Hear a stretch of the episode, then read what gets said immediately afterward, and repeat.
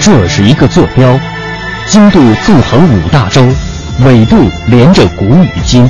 这是一颗水珠，迎着阳光折射不同的语言与文明。打开沟通与对话的大门，感受智慧的神奇与伟大。文化之旅，文化之旅。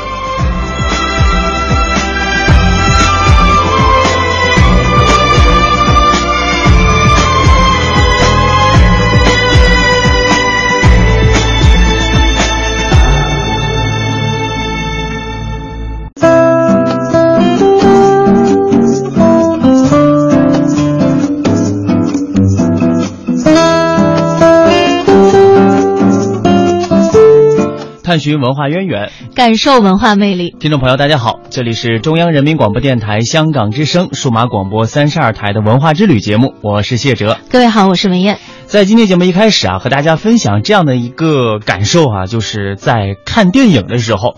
看电影的时候，大家一般都会考虑到这个电影院当中的环境啊。一般来说是不可以看手机，呃，也不可以窃窃私语的。但是有的时候啊，可能这个电影不太好看，槽点太多，还是忍不住要和身边的朋友来一起吐吐槽。嗯，但是呢，可能会影响到其他观影的听众啊。对，在这个时候到底该怎么办呢？我们不妨啊把自己的手机关成静音，然后来试一下弹幕啊。哎，弹幕很有意思的，呃，弹呢就是这个。呃，弹珠的弹，呃，弹，然后木呢就木布的幕，你就说是弹出来的弹，不就 OK 了吗？弹珠的弹，大家还得反应一下。呃，有的时候呢，我们在评价一部电影的时候呢，可能也是，呃，想一想会有哪些人在看，哪些人在看我的评论，所以这样的一种评论的方式也要顾及到自己的这个表达哈。但是，呃，有了这个弹幕之后啊。非常有意思，大家可以匿名的来谈了，来评了。基本上呢，就是说一边看视频一边打字吐槽，这个内容呢可以实时的显现在画面当中。说起来啊，这样的观影风尚已经是悄然席卷院线了。日前呢，将于八月八日公映的动画片《秦时明月》在杭州就举行了这个第一个弹幕首映礼啊。我倒是觉得这里面可以反映了两个趋势。嗯，第一个趋势呢，就是说现在电影业呀也正在寻求和新媒体的。这种结合哈，对。另外一个方面呢，就是这个电影的导演还有他的主创人员，具有比较强大的这种心理预期和心理承受能力。嗯，如果看到很多的这种对于电影的不太好的这种负面的批评啊。基本上能够说我 OK，我先接受哈。其实啊，他们重要的一点是，他们得向投资人负责呀。呃，不过我觉得有一点特别有意思啊，就是这种檀木电影呢，呃，它是选择在开幕之前，就正式公映之前来呃举行，其实也是来呃积累一下这个大家的一个评价。嗯，以往我们在看电影的时候，就觉得电影给我们带来的最直观的感受，是我们体验呃电影快乐的一种。比较主要的方式，但是现在啊，发现看评论也是一种娱乐的方式。哎，必须的。我觉得很多的时候，比方说很多人啊，喜欢看那种，呃，观看人数比较多的这种。节目哈，电视节目，嗯，然后呢，他们很大的一个乐趣就是在于互相之间的这种交流。所以说，在这个新媒体时代当中，我们大致可以总结出来这样的一些规律：参与、分享和互动是非常必要的。嗯，呃，如果要是说能够提供给我们的听众还有观众更多这样的机会的话，那么他们其实更乐意去欣赏你这个节目当中更深度的去解读。为什么？因为他们还需要跟别人进行吐槽。如果你要是没看、没看明白、没看。看懂没发现槽点的话，你就没有办法说，对吧？我相信啊，有很多朋友在收听我们广播节目的时候也想谈一谈，特别想谈一谈。呃，不过目前呢，我们还没有开通这样的渠道哈。啊，但是这也是我们努力的方向。我觉得数码广播在这方面是具有先天优势的。嗯，我们会努力的。啊，我们再回到电影当中啊，来看看这个在杭州所举行的这个檀木场的电影它是怎么进行的。呃，在开始之前呢，片方会给每一位观众发一张卡片，上面有一个统一的短信接收号码。如果你在观影过程当中想表达一些什么，都可以用手机编写短信发送到这个号码。现场呢，片方也是安排了一部短信的接收器，还有一部电脑负责筛选短信。这样的话呢，大家就可以把自己想表达的这些吐槽啊，或者说评论啊，都一一的呈现在特定的屏幕上。当然，这个屏幕和我们观影的这块幕布，它是不是重叠在一起的？嗯。保证大家不影响大家观影的这种呃行这个行为哈。对，关键是现在以后大家在看电影的时候呢，可能是需要耳听六路，眼观八方，呃，眼眼。就哪个是哪个来着？大概是需要你这种多种感官的共同运用啊。比方说，原来我们看电影的时候，可能你需要看一下字幕，是吧？像一些译制片呀，或者其他一些。现在你不仅仅要看那个电影下方的那个字幕，你还要看一下左右两侧的吐槽。呃，对于这种现象，网友们都是一个什么样的态度呢？呃，有一些网友就说，呃，为此叫好，而且跃跃欲试。呃，比方说有这样的评论说，通过别人的吐槽，往往可以看到你所看不到的亮点。甚至还有人提议啊，根据弹幕差评指数来评判影片的质量，进而推出现场退票的策略。哇，这个观众的主动权越来越大了。是，当然了，也有不少观众是持反对意见的。呃，这位网友马达加斯加相聚有时认为，有的这个电影啊，叙事节奏很快，又要跟着节奏走下去，你如果要是分心打短信的话，实在是过不出来，呃，过不过来。另外一位网友五五 xy 说，看着弹幕呢，有的时候能够听到一阵阵莫名其妙的爆笑，我觉得这样相当影响看电影的心情。也想问一下大家哈，对于这样的一种观点，你是什么样的一种态度？嗯，其实我听到这个反对意见，我觉得。也是挺有道理啊，嗯，就是说观影嘛，它是一个相对比较封闭的环境，就是你的一些行为或多或少会影响别人，他主要的目的是过来看电影的，而不过而不是过来看吐槽的，所以有的时候啊，我觉得可以给大家一个建议，尤其是给一些影院的运营方，如果说你推出弹幕电影的话，你单独开一场，你不要混在这个大家所有购买的这个所有的这个档呃所有的这个票房里面一起混在一起算。这样的话，大家可以接受这种方式的，可以选择这一场特别的弹幕场。哎哎，其实我觉得这是一个很好的这个办法哈。说起来呢，这个电影院线的发展变化，我相信很多跟我们年纪差不多的朋友应该都是经历过的。呃，我们今年这都是三三十多岁的人，小的时候看电影是一家电影院只有一个放映场，对对对，就是那种很大。很大，然后呢，能坐千把人的，对，有点像这种教室当的那种大礼堂。然后后来呢，就开始有这种小厅，嗯，然后不同的小厅呢，会提供一些这个比较独特的服务，比方说有厅有那个 IMAX 哈，那个大屏幕，呃，也有的呢放三 D 的，有一些放二 D 的，等等这样一些内容。我倒是觉得可能现在需要进一步的细分这个群众呃这个观众的诉求，然后再开辟出不同的这种呃小厅来，嗯。此时，屏住呼吸，聆听时间的声音。此时，抚摸老树，感受树林的伟岸。此时，闭上眼睛，想象细胞的凋零。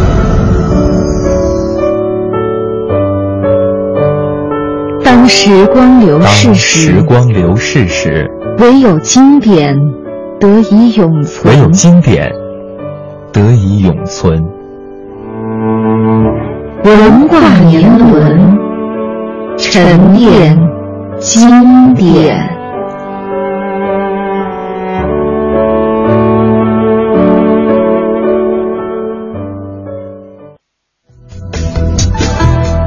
接下来文化年轮，我们来说一说一场特殊的搬家。说到搬家，可能大家都会有这样的经验哈，请一个搬家公司，基本上呢一天，呃，再大的房子也可以搞定。但是呢，呃，我们说到这个洛阳的一场搬家啊，它是搬一艘古代的沉船。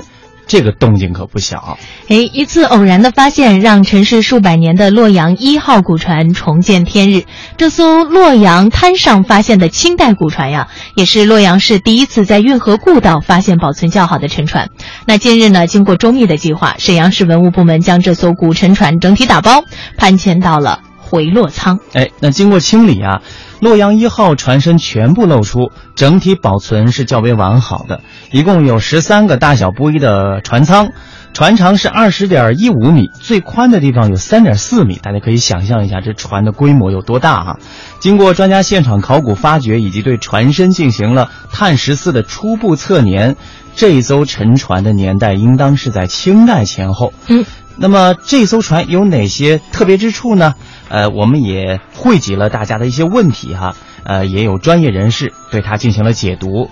哎，很多朋友在问说，这个古船大概出生在什么时候？根据武汉理工大学造船史研究中心研究员何国卫的判断，从船只建造的技术和船只构造上看呢，应该是清代的产物。首先，船只发掘之后，发现其呃建造过程当中使用了大量的铁钉，密密麻麻的，这说明铁钉当时已经不是稀罕物。从这个角度看，船只的年代不会特别的靠前。其次呢，船身使用的板材很薄，薄板建大船，说明当时的舰船技术比较成熟。嗯，那第二个问题就是古船它是干什么用的呢？何伟国介绍，从这个船体结构分析啊，这艘船应该是一艘客货兼运的运河运输船，用于运送客人和粮食等物资。当中呢，呃，五个船舱是货舱，尾部它有舵，头部还有锚，它也是典型的黄河流域内河运输船舶。嗯，然后可能还会有人问问洛阳一号的未来，就是如何安置这艘古船。洛阳市文物考古研究院院长，呃，这个历史学家，呃，史家珍介绍说，关于后期保护展示呢，这个目的就是这个打算呀，是建一个呃沉船保护的展示场馆，其。集中对这个沉船的后期保护、考古研究、展览和公众考古等多项功能于一体，能够满足沉船搬迁到回落舱、保护遗址之后的各项要求。嗯，大家可能对一些在海上的沉船了解的更多一些，因为船身上携带了大量的货物哈，它对于呃研究中国古代的这种对外贸易有着非常重要的史料价值。那么像这种内河的沉船洛阳一号，它的价值又体现在哪里呢？何卫国介绍说，这一艘沉船从体量、保存完整程度以及船体某些特殊结构上来看，在中国古代船只当中啊是属于特例的。首先，它保存非常好，结构清晰，特点也很多。从结构上呢，是内陆漕运河道中的客货运输船。对于了解古代船体的结构、建造工艺、木料的选择，以及内陆运河内船体与海洋船体结构对比性研究，都非常有重要的意义。所以，大家如果以后来到内地，想感受一下内地河道当中这些沉船的历史的话，不妨可以来看一看洛阳一号。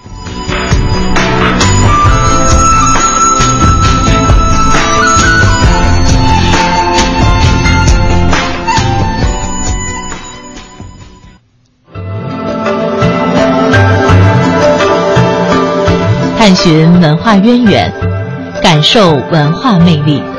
中央人民广播电台香港之声，文化之旅。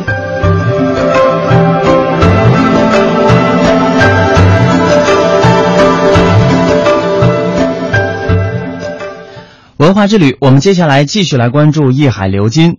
孔子思想和儒家文化作为中华民族共有的文化财富，在中国人的民族性格、礼仪规范、道德判断等方面有着巨大的影响。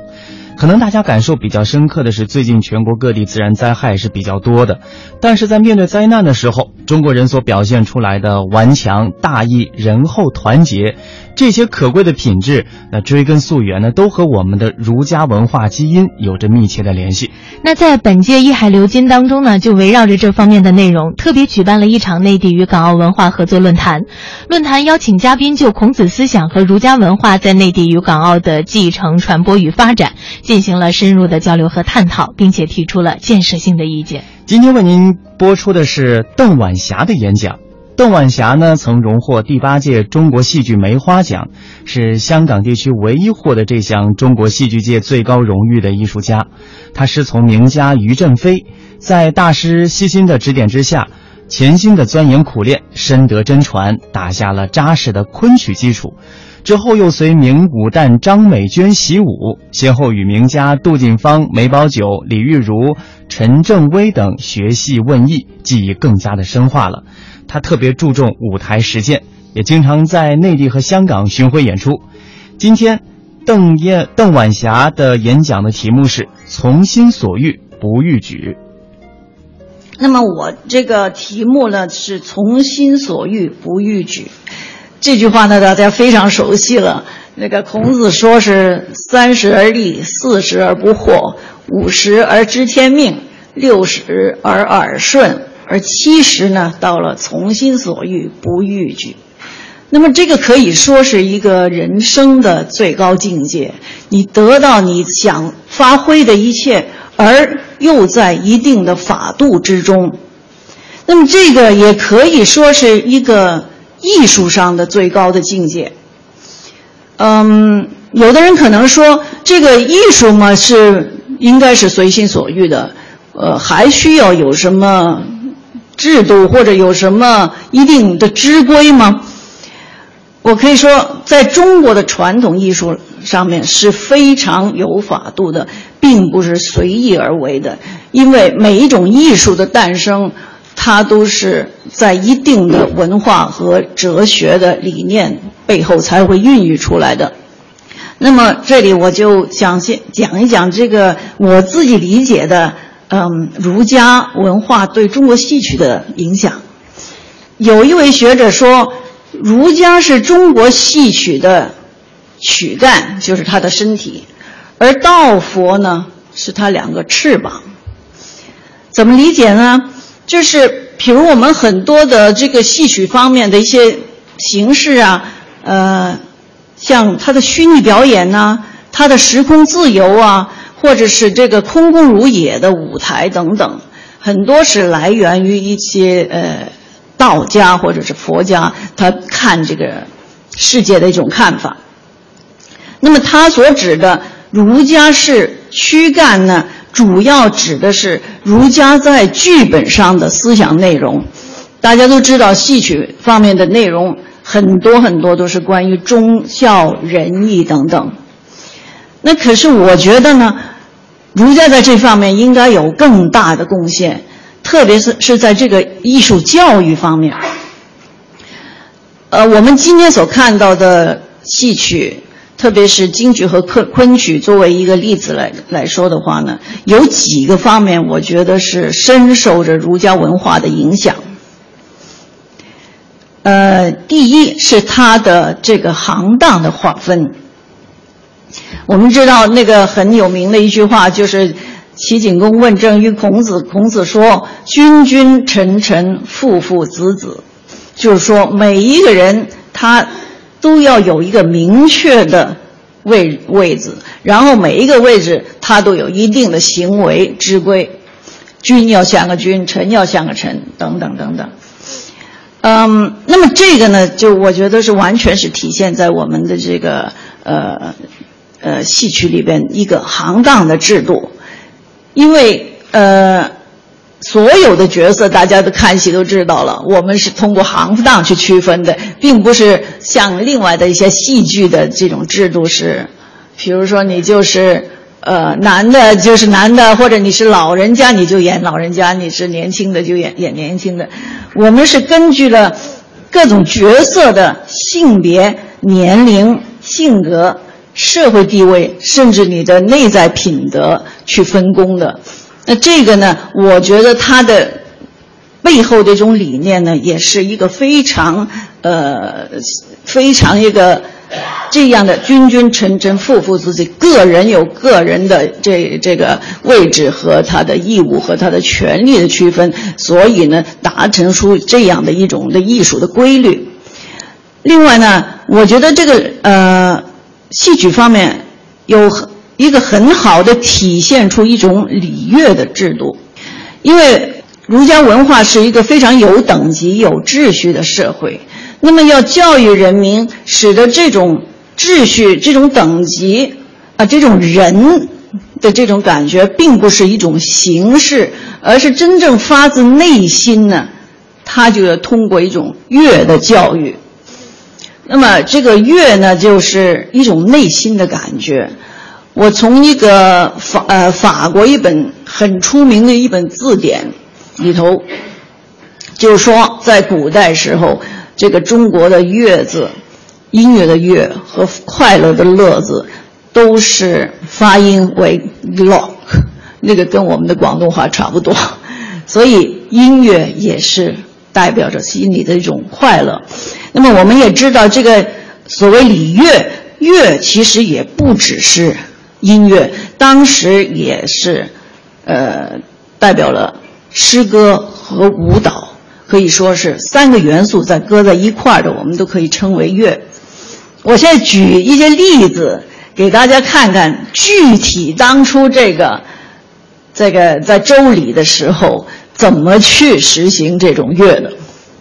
我们在这个《礼记·文王世子》里有这么一个记载：“凡学士子及学士，必识。”这个“学”字呢，是理解为教的意思，就是我们要教这些士子，就是会将来会成为君王的这些王子啊，跟这些贵族的孩子啊，必须有一定的时时节季节。春夏学干戈，秋冬学雨乐，就是春夏这个季节的时候呢，我们学这个干戈，就是武器了。秋冬学雨乐，雨乐是比较文的一种东西，乐是一种乐器了。原来当时呢，我们当时这个舞蹈啊是分为文舞和武舞的，有两种舞蹈。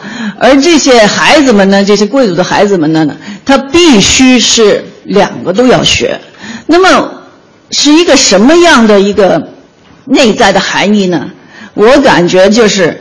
不只是要修到你内在的一种修为，而是要能够每一个人都要能通过他的外在形体去表达你这个修为，所以是内外结合的。那说的非常仔细的，呃，《礼记》还有记载，比如说十三岁的时候，他开始学这个乐，开始诵诗，就《诗经》的这种武硕，硕是一种文武。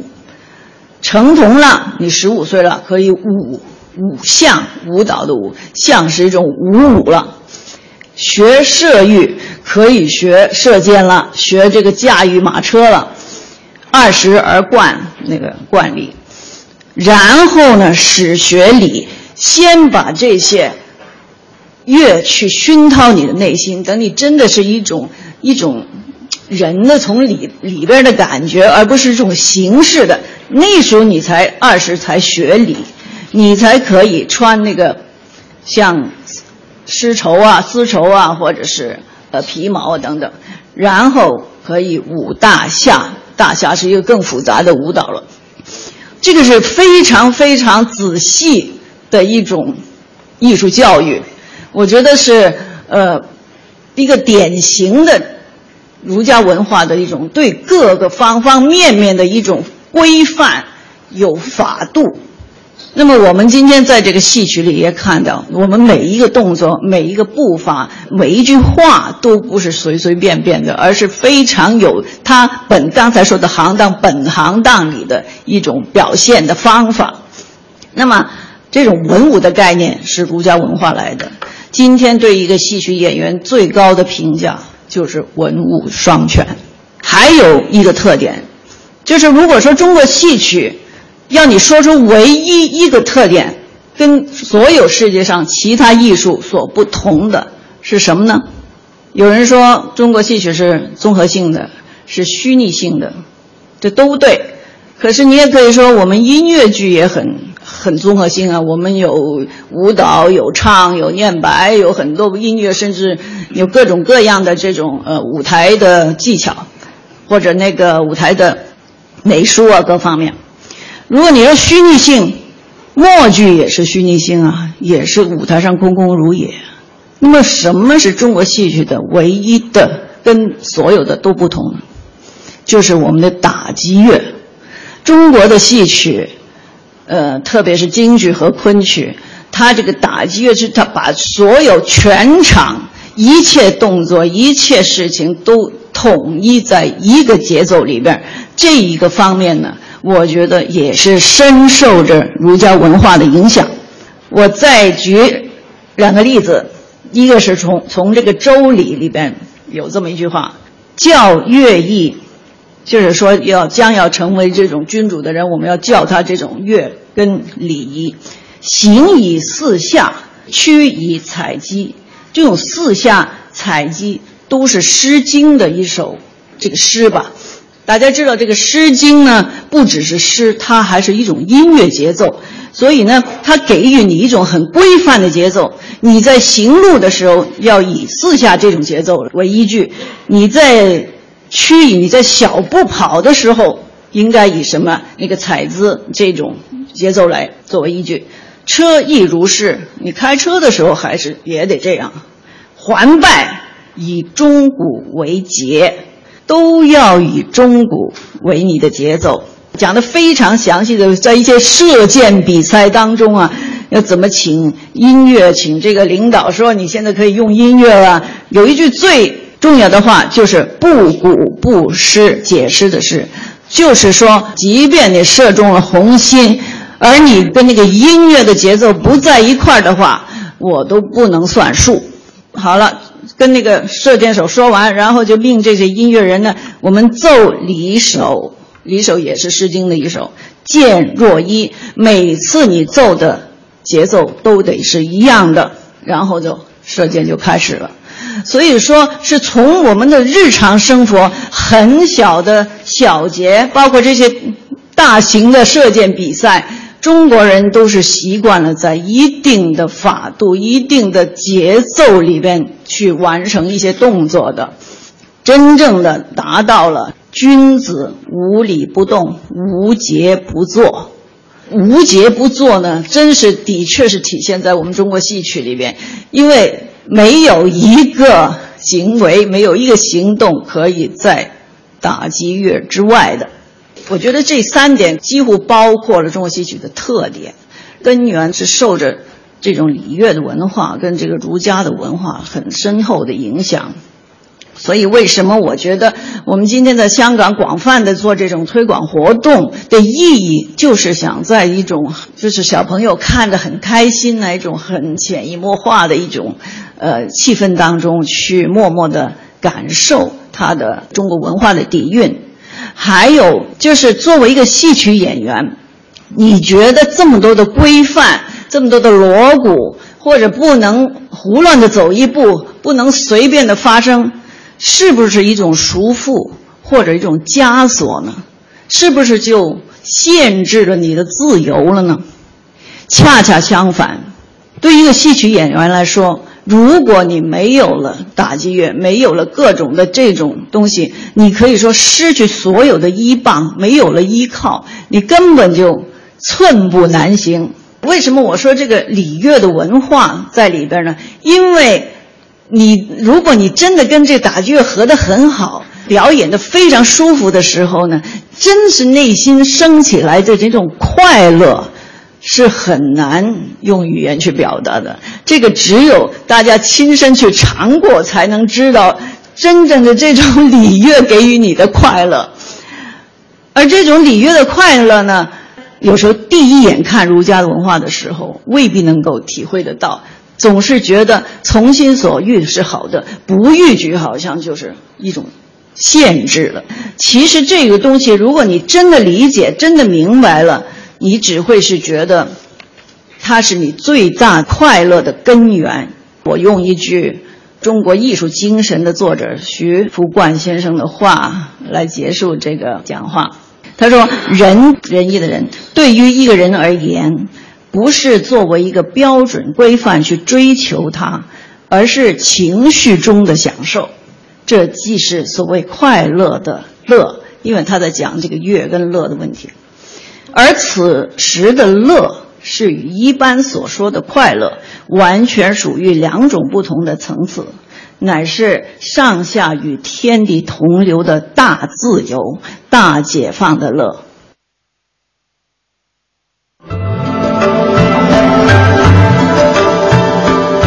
探寻文化渊源，感受文化魅力。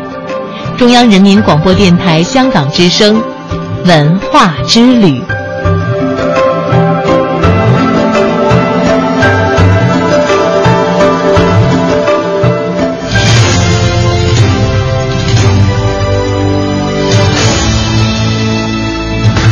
这里是中央人民广播电台香港之声数码广播三十二台。香港之声全天候为您服务，以国际化的视野为您提供权威的新闻信息、丰富的文化知识和周到的生活服务。香港之声倾心打造湘江观潮中华人物、数字新生活、民歌风尚、珠江瞭望、阳光心灵等精品节目。评说新闻中的道理，论述事实中的缘由。香港之声新闻节目，纵览全球资讯，平息焦点话题。他们如璀璨明珠，点亮历史长河。他们如文明文化节目，共享文化盛宴，欣赏壮美诗篇。歌声随聚散的浮云，从辽阔天空而来。音乐节目唱响五彩华章，拨动你我心弦。从旷野大地而来。纵观生活大千世界，世界。生活服务节目，发现生活智慧，展示多彩人生。寻找独家观点，普通话、广州话双语播出。敬请关注中央人民广播电台香港之声数码广播三十二台。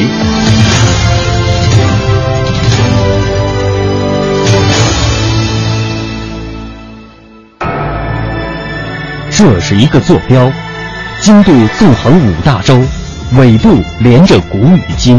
这是一颗水珠，迎着阳光折射不同的语言与文明。打开沟通与对话的大门，感受智慧的神奇与伟大。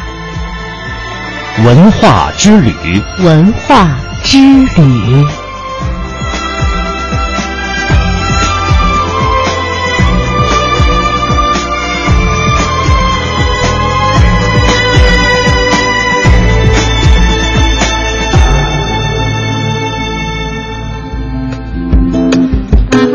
好的，欢迎各位听众朋友继续收听文化之旅。呃，我们在今天节目的后半段呢，继续为大家安排的是系列节目《大故宫》。我们将继续通过紫禁城研究会副会长、著名历史学家严崇年先生的讲述，了解故宫的历史与沧桑。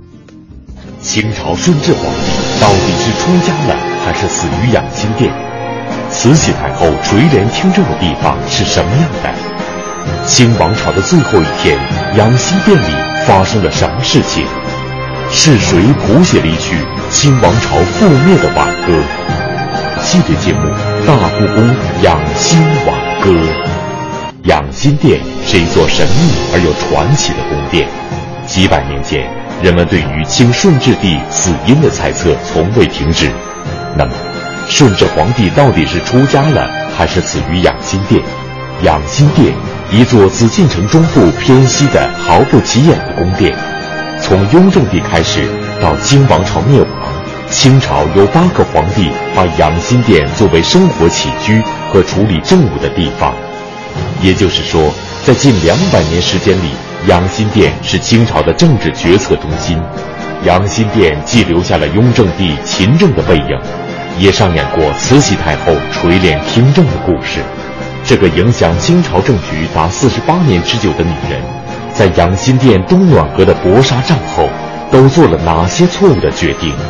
清王朝的最后一天，养心殿里发生了什么事情？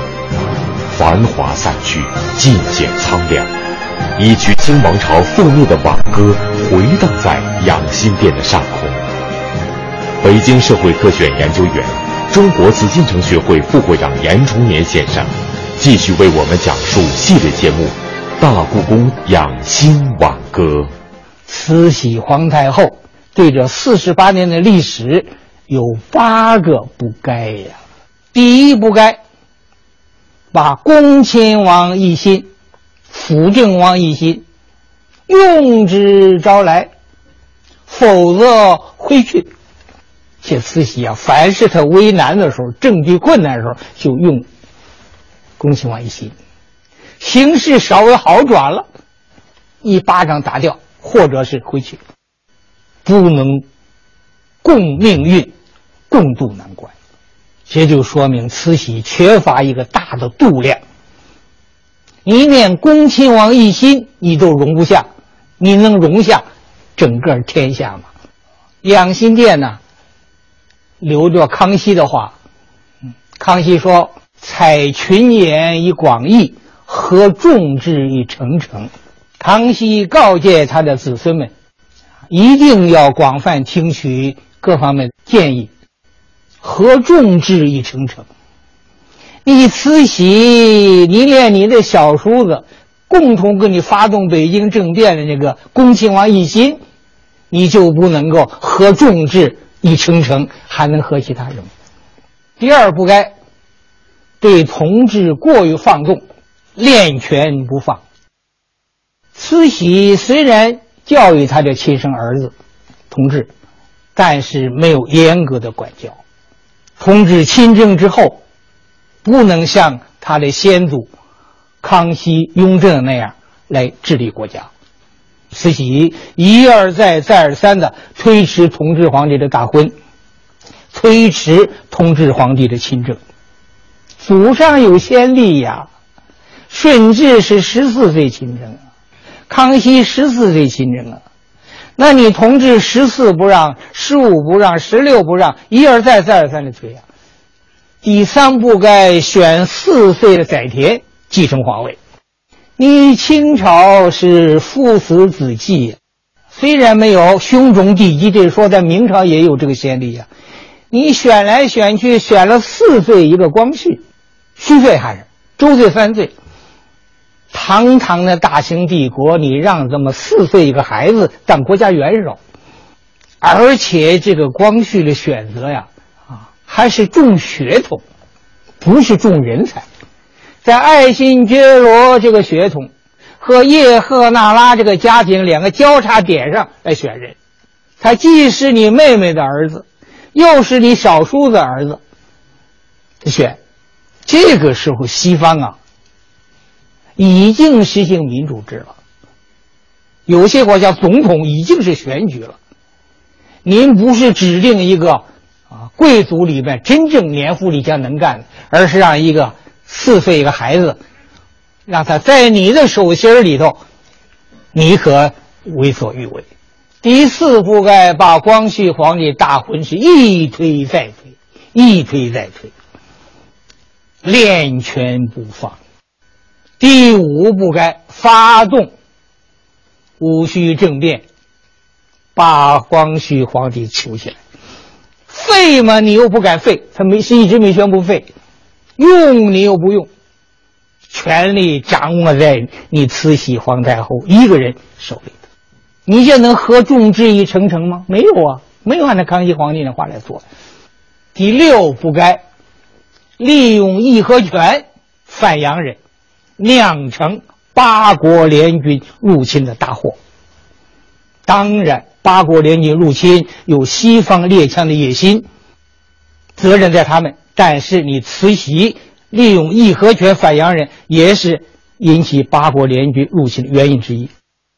要么你就号召全国军民反抗西方的侵略，不是这样，弄几个练拳的刀枪不入人。视同儿戏，这慈禧不改。八国联军入侵，火烧圆明园，不仅中华的耻辱，而且受到巨大的政治、经济和文化上的损失。第七，不该量中华之物力，皆与国之欢心。慈禧有个臭名昭著的口号，叫做“量中华之物力，结与国之欢心”。这话是有记载的，出在《清德宗实录》，就是光绪的实录。中华的文和物，都是中华四万万人的血汗，结与国之欢心呐，结西方列强的欢心呐。慈禧你是不对的，不应该的。最后第八，第八万万不该又指定一个。比光绪还小的三岁的溥仪，这个时候已经都二十世纪了。你慈禧还临时指定一个三岁的孩子做大清国的国主，你的对手是谁呀？你宣统的对手三岁孩子对手是谁呀？美国呀、英国呀、日本呐、德国呀，那些列强啊。所以我觉得。慈禧代表了中国近代满洲贵族当中那些腐朽的、反动的、落后的势力，使得中国在半殖民地半封建这个深渊呢越陷越深。所以，慈禧不止这八个不该了，再加上其他因素，就奏响了养心殿清朝父王的挽歌。这是二三，三位亲王。清朝后期三位太后赐安慈禧荣誉，三位幼帝同治、光绪、宣统，三位亲王就是恭亲王奕欣、醇亲王奕轩和醇亲王载沣。奕欣我以后要单讲，这里只讲两个亲王，就是奕轩和载沣。晚清最后就是一个隆裕太后，一个载沣，一个宣统，主要这三个人。这段历史啊，就是宣统三年。宣统三年有三个日子，给中国人留下了深刻的印象。第一是宣统三年八月十九，就公元一九一一年十月十号，就是辛亥革命的武昌起义。这件事情是中国近代历史上一个划时代的事件。第二个就是宣统三年十一月十三日，公元一九一二年一月一日，孙中山先生在南京就任中华民国临时大总统。后来孙先生和袁世凯做一个妥协，就把总统让给袁世凯。袁世凯。在中间进行了许多的种种的活动，就酿成了第三第三宣统三年十二月二十五日，这一天是公元一九一二年二月十二日，三天前，这一天很重要。公元一九一二年二月十二日，中国封建王朝的最后一次政务活动在养心殿举行。从这一天开始，曾经至高无上的皇权，曾经绚烂繁华的王朝，曲终人散，永远的退出了历史舞台，永远的消失在养心殿的记忆里。那么，这一天发生了什么事情呢？一天，宣统皇帝以隆裕皇太后遗旨的名义，发布了训位。诏书正式宣告清朝结束。这个诏书有的书记载说是张謇请杨廷栋等等起草。杨廷栋是留学日本，思想敏锐，文采很好。起草完了以后，张謇、袁世凯有关人有商量，又找了隆裕商量。退诏书最后一句话说。余与皇帝得以退出宽闲，悠游岁月，长受国民之优礼，亲见治治之告成。岂不一于三十二个字说的很轻松？清朝结束，权力交给民国。这里面有一点，就是隆裕皇太后等在这一点上还算。比较开明，不是顽固到底。民国也还做了一定的妥协，避免了在京城、在核心地带发生大的军事冲突，相对的比较和平的把权力做了移交，历史就进入一个新的时代。但是啊，覆巢之下宁有完卵呢？鸟巢掉在地下了，鸟巢里头鸟蛋呢，一个也囫囵不了，全碎了。清朝覆亡之后，满洲八旗贵族、八旗子弟生活发生了一个天翻覆地的变化。如果他们早采取一些改革的措施，顺从民意，主动迎合。国内和国际的潮流，他们结局也不会那么惨。清朝结束了，养心殿奏响了清朝的挽歌。但是大家注意，清朝有一个很有意思的现象，我给概括为六始六终。六始六终，第一，顺治六岁始，宣统六岁终。正好宣统这个顺治六岁啊，啊，宣宗退位的时候他三岁几个，现在正好六岁。瑞王摄政始，纯王摄政终。瑞亲王摄政开始，顺治；纯亲王载沣摄政啊，宣统啊。孝庄仪正始，隆裕仪正终，皇后叶赫始，皇后叶赫终。清朝第一个皇后是叶赫那拉，最后一个隆裕又叶赫那拉。八王议政始，御前会议中，八旗贵族啊。八王议政始，最后御政会议啊，还是他满洲贵族。就五个了是吧？还有一个更有意思，太祖抚顺起兵时，溥仪抚顺监狱中。努尔哈赤起兵在抚顺呢，抚顺从那开始了。最后溥仪坐监狱在哪儿啊？在抚顺，抚顺战犯管理所。总之啊，是在养心殿奏响了清朝父王的挽歌。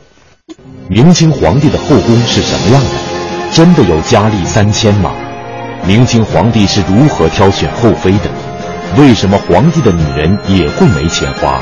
后宫女人们的真实生活又是怎样的呢？著名历史学家严崇年先生透过层层宫墙，带我们探秘一个真实的后宫。系列节目《大故宫东西六宫》，这里是十二座神秘的宫殿。重重高墙将他们与世隔绝，这里是十二座华美的牢笼，禁锢着无数女人的花样年华。这里就是明清皇帝的后宫，它位于故宫的内廷区，东西各六宫对称排列，外观格局大同小异。那么这十二座宫殿都叫什么名字？它们的内部装饰又有什么特点？东西六宫既是帝制时代君主的天堂。更是高墙之内妃嫔的炼狱。在一夫多妻制的君权时代，为了确保龙脉的承袭，皇帝会广纳嫔妃充实后宫，为其绵延子嗣。古人常用“后宫佳丽三千”来形容古代皇帝嫔妃之众。那么，明清皇帝的后宫到底有多少人？他们又是通过什么方式入宫的？后宫的真实生活又是怎样的？北京社会科学院研究员、中国紫禁城学会副会长严崇年先生，继续为我们讲述系列节目《大故宫东西六宫》。故宫的东六宫和西六宫，现在先讲第一个题目：六宫格局。前面我们讲了明朝十四个皇帝，清朝顺治和康熙两个皇帝，这十六皇帝在皇宫里头。主要住在乾清宫，皇后主要住在坤宁宫。清朝雍正之后有变化，皇帝主要住养心殿，皇后呢就在大婚的时候在坤宁宫住个两三天，然后就不是长期住在坤宁宫。那么清朝的顺治以后，皇后住哪儿呢？明清的后妃，特别是妃嫔，住哪儿呢？主要住在东六宫和西六宫。这东六宫和西六宫的格局啊，我们打开故宫的地图，就可以清清楚楚看到，中间是一条中轴线，中轴线上的后三宫就是乾清宫、交泰殿、坤宁宫，它的东西两侧。分布着东六宫和西六宫，合起来是十二组宫殿。我先说东六宫的格局。东六宫就在后三宫的东侧。后三宫东侧的墙外面有一条街，叫东一长街，这是个南北走向的街。东一长街的东侧分布着六组宫殿，靠西面这儿是三组，最南面是景仁宫，往北一点是承乾宫，再往北一点是钟粹宫，这是三组。这三座宫殿往东又一条南北的长街，叫东二长街。东二长街东侧又布置了三组宫殿，最南面这组叫延禧宫，它的北面是永和宫，再北面是景阳宫，合起来是六组宫殿。这是东六宫。那么西六宫呢？还是在乾清宫、交泰殿、坤宁宫的西侧，西侧墙外面有一条长街，南北走向的长街叫做西一长街。西一长街的西侧也是从南到北布置了三组宫殿，第一组是永寿宫，北面一点叫翊坤宫。再往北面一个是储秀宫，就是慈禧曾经在这住过的储秀宫。这三组宫殿的西面又有一条长街，南北走向长街，叫西二长街。西二长街的西侧，从南到北又布置了三组宫殿。最南面的叫太极殿，也叫启祥宫；北面那个叫长春宫，在北面那个。叫做咸福宫，所以西面又是六组宫殿，叫做西六宫。这样东六宫、西六宫合起来一共是十二座宫殿，简称叫做东西六宫。这个东西六宫啊，诸位，它的建筑格局基本相同，都是永乐十八年（一四二零年）建皇宫的时候。统一建造、统一规划的，你看它有几个相同哎？第一，建筑面积相同，每一座宫都是一个四合院，南北长五十米，东西宽五十米，每一个院是两千五百平方米，十二座宫殿都一边大，这是一个同。第二个同呢，都是面南。前头有一个宫门，都是向南开的。进了宫门，是两层院前院后院前院格局一个正殿，正殿是五间，东西叫东配殿、西配殿，就是咱们民间的东厢房、西厢房。哎，到宫殿里就不叫厢房了，叫配殿。东配殿、西配殿各三间，这前院后院就是后殿，也是五间，两边是有耳房，东西耳房，还有东西配殿，就是各三间，这都相同的。还有相同的呢，它就是这个房顶啊，是斜山式的房顶，黄琉璃瓦，这也相同。还有一个相同的，每一个院有一眼井。井的上面有一个井亭，所以这十二座宫殿格局基本上相同，啊，东西对称。这东六宫、西六宫有两个特点，第一个特点是向心性强。十二座宫殿呢，都向一个中心，这个中心就是后三宫。雍正以后，那个中心就是养心殿，所有的门所有方向。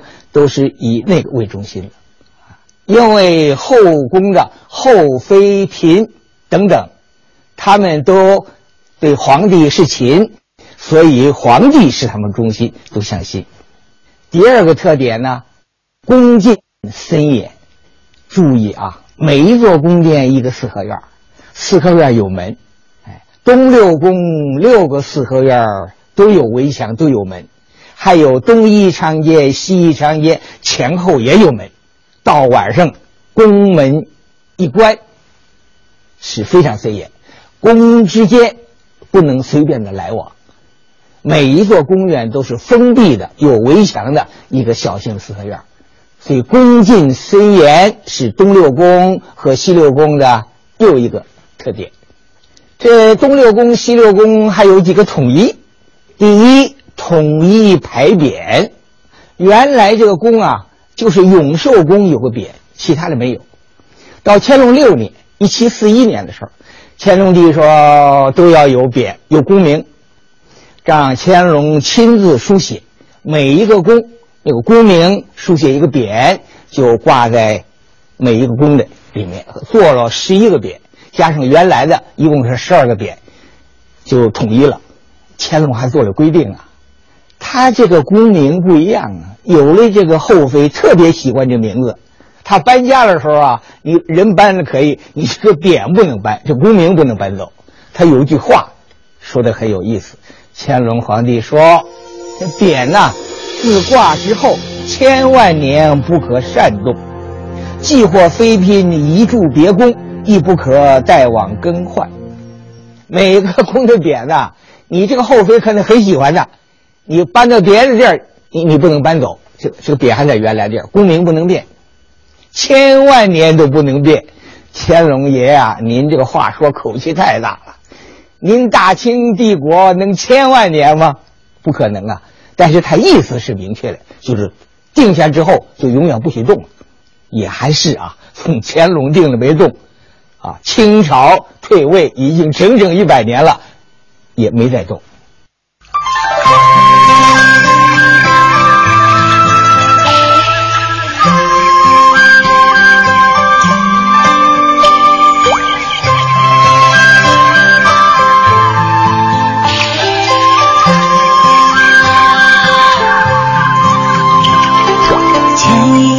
时光缓缓流淌。流进了月色中，微微荡漾。弹一首小河，淡淡的香。美丽的琴音就落在我身旁。萤火虫点亮夜的星光。谁为我添一件梦的衣裳？扇心窗，远远的望。谁采下那一朵昨日的忧伤？我像